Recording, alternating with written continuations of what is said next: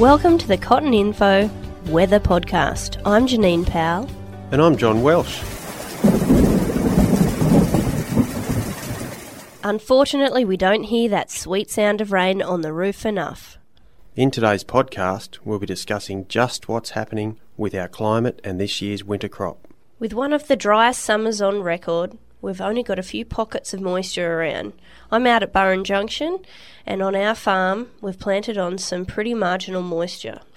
Look, it has been great weather for the small cotton harvest for anybody who actually had some water left for cotton. Right now, there seems to be a bit of an unusual and complex climate situation evolving. The El Nino is weakening, which is somewhat unorthodox at this time of year.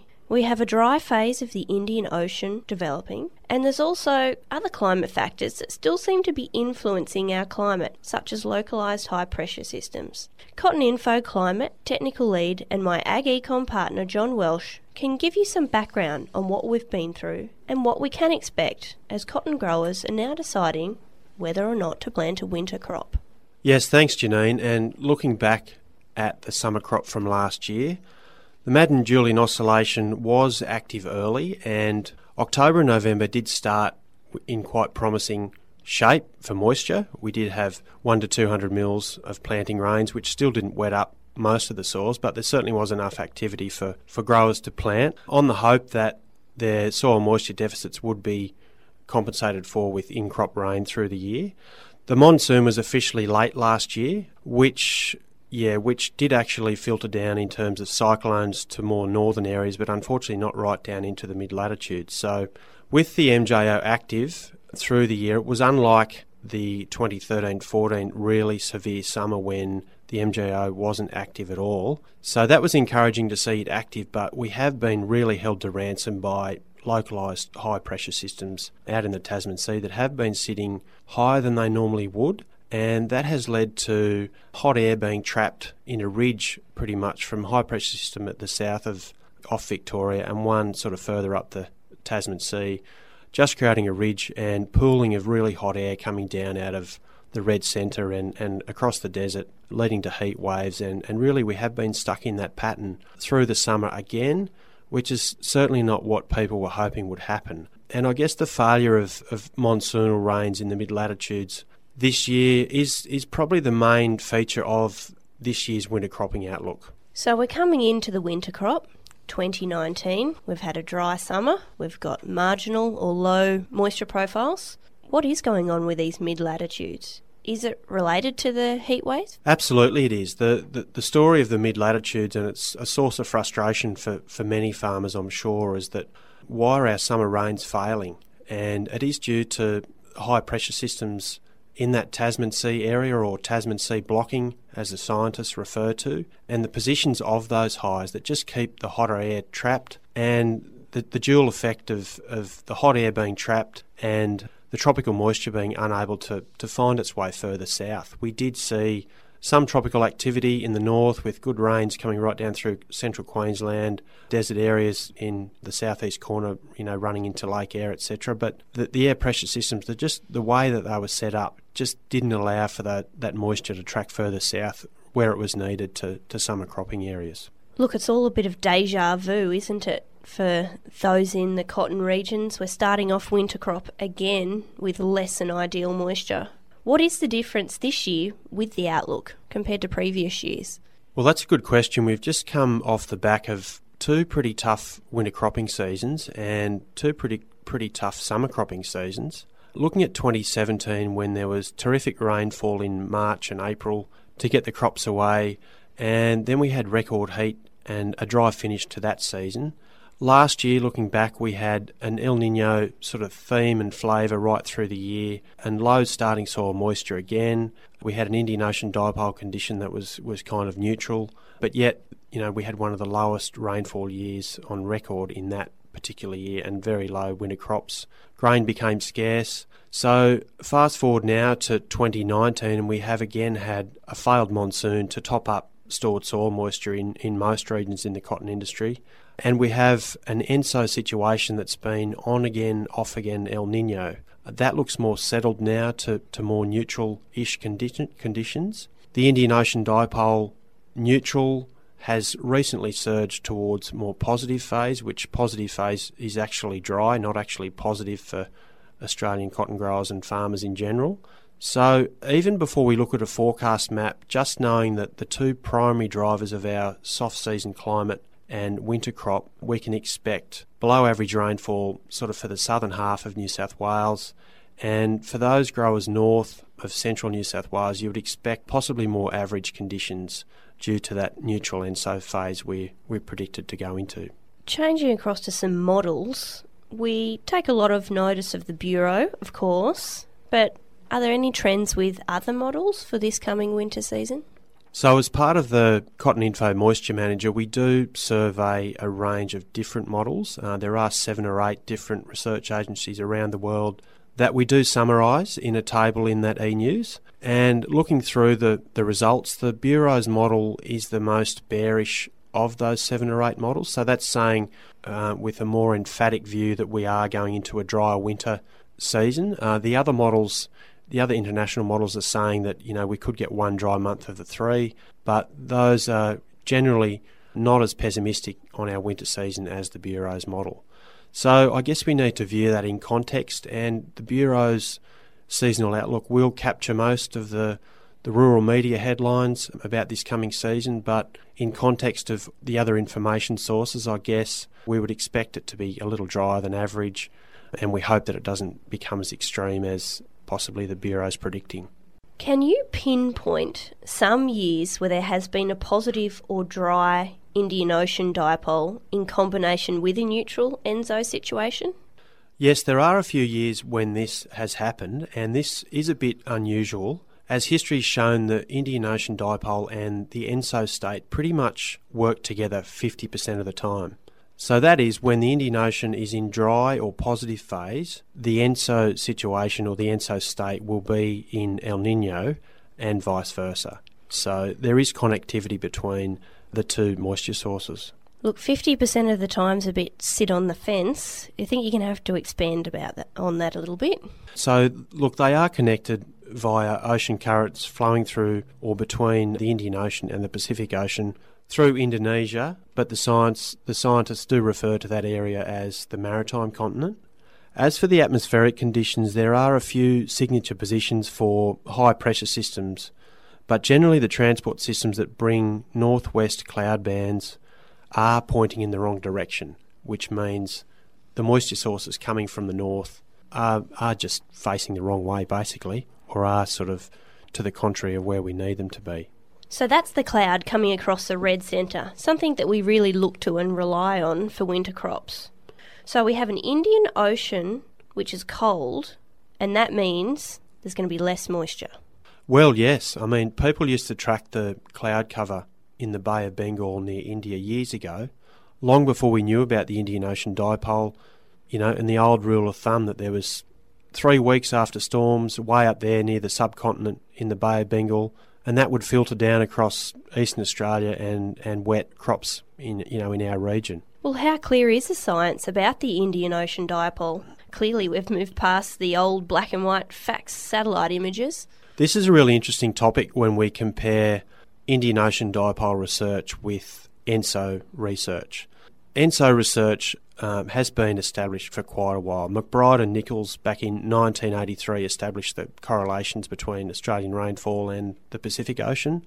And it wasn't until 1999 that the Japanese researchers at the University of Tokyo published a paper on the Indian Ocean dipole and its effect on climate. Now, it wasn't until 10 years later, in 2009, after much debate through the scientific community, that this was generally accepted as being an independent source. So prior to that, it was thought that the Indian Ocean and the Pacific Ocean were, were very much connected and they were one and the same. So to finally take 10 years to recognise that the Indian Ocean dipole was a standalone source, it could be then plugged into computer modelling and dynamical forecasting models as an index and weighted accordingly to geographic regions. So the research is, is really interesting and it's actually quite new when we look at other climate research. And as we go and gather data, I think the science will become a little bit more settled. It is a more erratic index than the ENSO, SOI, or, or Nino sea surface temperature region,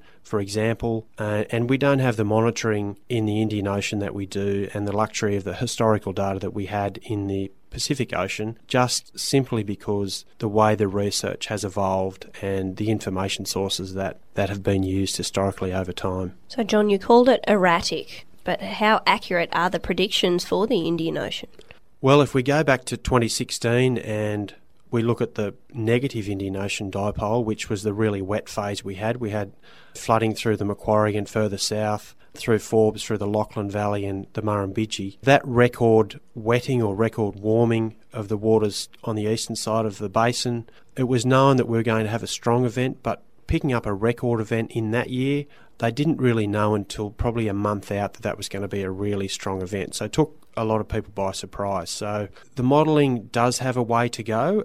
At the moment, we can be quite assured that the life cycle of the Indian Ocean has started. It's quite aligned with our Australian winter crop, and we can be pretty sure at this stage of its life cycle that the science is, is reasonably accurate. And there is quite an emphatic signal that we will be in dry phase this year. Six or seven of the global models are, are fairly are showing consensus on positive or dry phase for that Indian Ocean dipole this year. Let's bring it back to 2019 winter season. Where does that leave us with the model predictions? So, the Indian Ocean dipole life cycle is pretty well perfectly aligned to our East Coast winter crop. So, that is, it starts about now, which is when most crops are being planted, and the Indian Ocean dipole has influence right through till October, November when it cuts out. And when that cuts out, the whole basin across the Indian Ocean warms, and that's when its influence is reduced. So, right now, where we stand at the moment, the IOD has crept up into a dry phase thresholds as we speak. So, we can have a, a quite a deal of confidence as that life cycle starts that you know we're going into a dry phase, as opposed to say two to three months ago, when we still had quite a bit of variability in the models, we think that at the moment that source is quite settled, adding a little bit of certainty into, into the forecast. Right. Well, there's a fair bit of science in all of this. So let's simplify it. Can you remember last winter cropping year when there was a positive or dry Indian Ocean and a neutral ENSO condition? Yeah, so the most recent one, which hopefully we can remember, is 2012, which is not too far back at least. I remember in that year we had floods in the summer season of 2011 2012, a drier autumn, and then we did get really good planting rains through April and May, and lots and lots of crop went in on the back of good soil moisture. And then the Indian Ocean dipole did, when its season of influence did commence in the winter and spring months, we did have a run of frosts and particularly dry weather through the, the period in the winter crop when we do need rain the most. So, not throughout the whole east coast, but certainly 2012 gives us some sort of an idea as an analogue year as to, to what that condition brings when we have an ENSO neutral state and an Indian Ocean dipole positive phase. Analogue years are handy, but very seldom do, do we have two years that are pretty much exactly the same. That said, though, there's more research now than in 2012 so confidence levels are a lot higher than they were 10 to 15 years ago. So obviously a bit of a clear difference between 2012. There was wet summer, plenty of moisture, but what we're talking about here is, John, is this correct, that in 2012 there essentially wasn't in crop winter rainfall? In that situation, plant available water was quite good off the back of a, a, monsoon that did actually deliver rain for most eastern Australian grain and cotton areas. And then, yes, we did see clear skies, stable air pressure, and, and a run of frost through July, August, and September in that year. So that was quite a signature event for Indian Ocean dipole positive phase in, in that year. Not so positive for those wanting to plant winter crops. Yes, quite ironic that it's called positive phase, but it's not actually positive for farmers. Well, luckily, the Indian Ocean dipole is not the only driver. There is plenty of complex factors going on here throughout the season and with climate, obviously. The neutral ENSO piece, what does that actually mean in simple terms? I mean, it does still have an El Nino flavour to it, doesn't it? Yes, so I think it's important not to get confused with neutral ENSO with average. Uh, that's for sure. And yes, you're right, it does have an El Nino kind of flavour to it this year. We aren't in El Nino thresholds, but yes, the warming of the Central Pacific is in an area where it is close to El Nino. So, in simple terms, ENSO neutral events mean that random weather events just reset to more balanced odds. So, anything can really happen in these years. But just given the context with the Indian Ocean dipole being in positive phase this year, so areas further north of, say, the Macquarie Valley that are less affected by dry conditions of the Indian Ocean, they will be still sort of in a geographical area where random events such as east coast lows can still come in and, and keep their climatology to, to average levels without having the burden of, of Indian Ocean dipole positive phase and, and convective processes sort of being in the wrong spot. So that's what all the optimistic farmers are hoping for that are still planting. Absolutely, and it's funny to recount the 2015 El Nino scenario from three or four years ago when the flag went up from the Bureau of Meteorology that we're in El Nino state in April. And we had three or four east coast lows uh, one came in off the Macquarie and wet the Macquarie Valley, and similarly with the Border Rivers and the Darling Downs. Those events are completely unrelated to, to ENSO or IOD, and, and most people were sort of saying in that 2015 year, El Nino is fantastic. Let's let's have them all the time. So these are the random events that can still occur, and it just goes to show how complex the, the climate situation is for our winter crop. Well, that's another piece of the puzzle. It's the random variability for those out of the Indian Ocean dipole footprint. Well, knowing that, how do farmers, say in the Namoi and North, deal with this when they're looking to plant or plan? Well, Janine, I guess on a positive note, there is no clear signal in those geographies further north of the Macquarie that they are necessarily on a conveyor belt to drought, which I mean, I guess is a glass half full scenario. And in this situation where we're exposed to random variability, we think that technology can certainly help in decision making to some extent. Well, technology doesn't have a great track record with weather, though, does it? I mean, models have been all over the place in these rain events recently. Aren't we better off with Gary's Weatherstone? You know, the rock is wet, so we can expect rain, or it just did did rain, you know, swinging rock means it's windy. Yeah, yeah, I know. When the models fail, it's it's pretty easy to become the, the whipping boy. And uh, believe me, I get reminded about it wherever I go when the when the models fail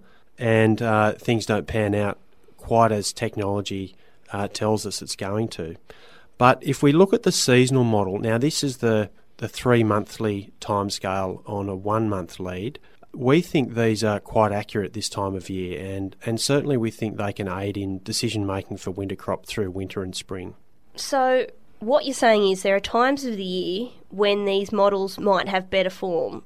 Even though they come out every month, you're saying they're more accurate now. This is the really hard thing with climate science. The modelers do modelling for a living, and they can't wait to push out their forecast no matter what time of the year it is. They can't very well go on holidays for five months and come back and say, oh, yeah, we're starting forecasting again. But during the winter and spring, when the big picture drivers are settled, which we've just covered, then yes, they certainly are worth understanding and including into farm management decisions. Some of the grower groups we work with consistently over the last three or four years have seen the form we've had and actually changed practices for winter crop. For example, some farmers in the lower Namoi didn't plant a crop last year that normally operate strictly off the calendar and do things by month. And last year, yeah, we certainly did see some changes. But summer crop is a whole different story dealing with the, the monsoon and probably a yarn for another day. Look, we mentioned technology before, so not just seasonal models. What are some of these tools that could help? Just because ENSO is in neutral range for more northern areas doesn't mean we're back to average. So, like I mentioned, the random variability is greater now that things are reset back to neutral. The other bits of technology that can help are multi week and weather models, of course. If you use all these three together for winter crop, then it can certainly help with expectations of what may lie ahead in terms of rainfall and temperature.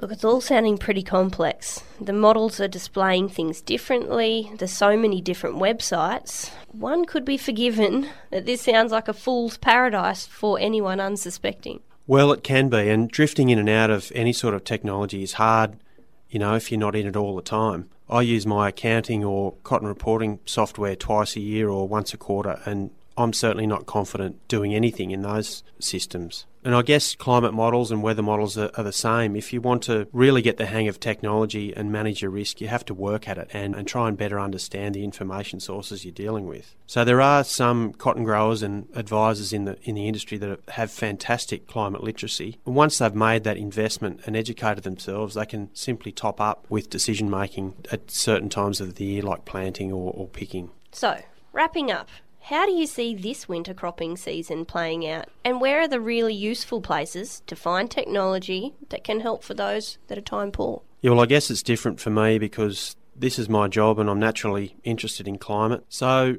I would find a good crop model and a business decision support system and, and put some starting values in for my fields on my farm or my business and then run it through the model. At least this will give a cold, hard view in some cases of with some science behind the initial predictive result. Starting conditions are not ideal at the moment, and probabilities suggest that you know this drought should break by now. You know we've been in this pattern seemingly for for three or four years, and if you take out 2016 when the Indian Ocean dipole was in wet phase, this pattern we're in seems to have probably gone on for seven years now. So we emotionally we probably think that good times should be just around the corner. As far as finding the tools, there are a range of different webinars and YouTubes on the Cotton Info webpage. Okay, so from this, I know we've got some clarity on the Indian Ocean dipole, but if you could think of any other practical considerations for those looking to capitalise on a winter crop in 2019, what would they be? One of the more interesting bits of research on climate and Australian wheat production was a paper released back in 2016 looking at the Indian Ocean dipole and ENSO conditions on Australia's entire wheat yield going back as far as 1980. So, this research statistically normalised yield and production data to account for technology and uh, minimum till, etc., and starting soil conditions. So the Japanese researchers found that the Indian Ocean dipole accounted for around 28% of the nation's grain yield due to that the value of that soft season rainfall and temperature variation.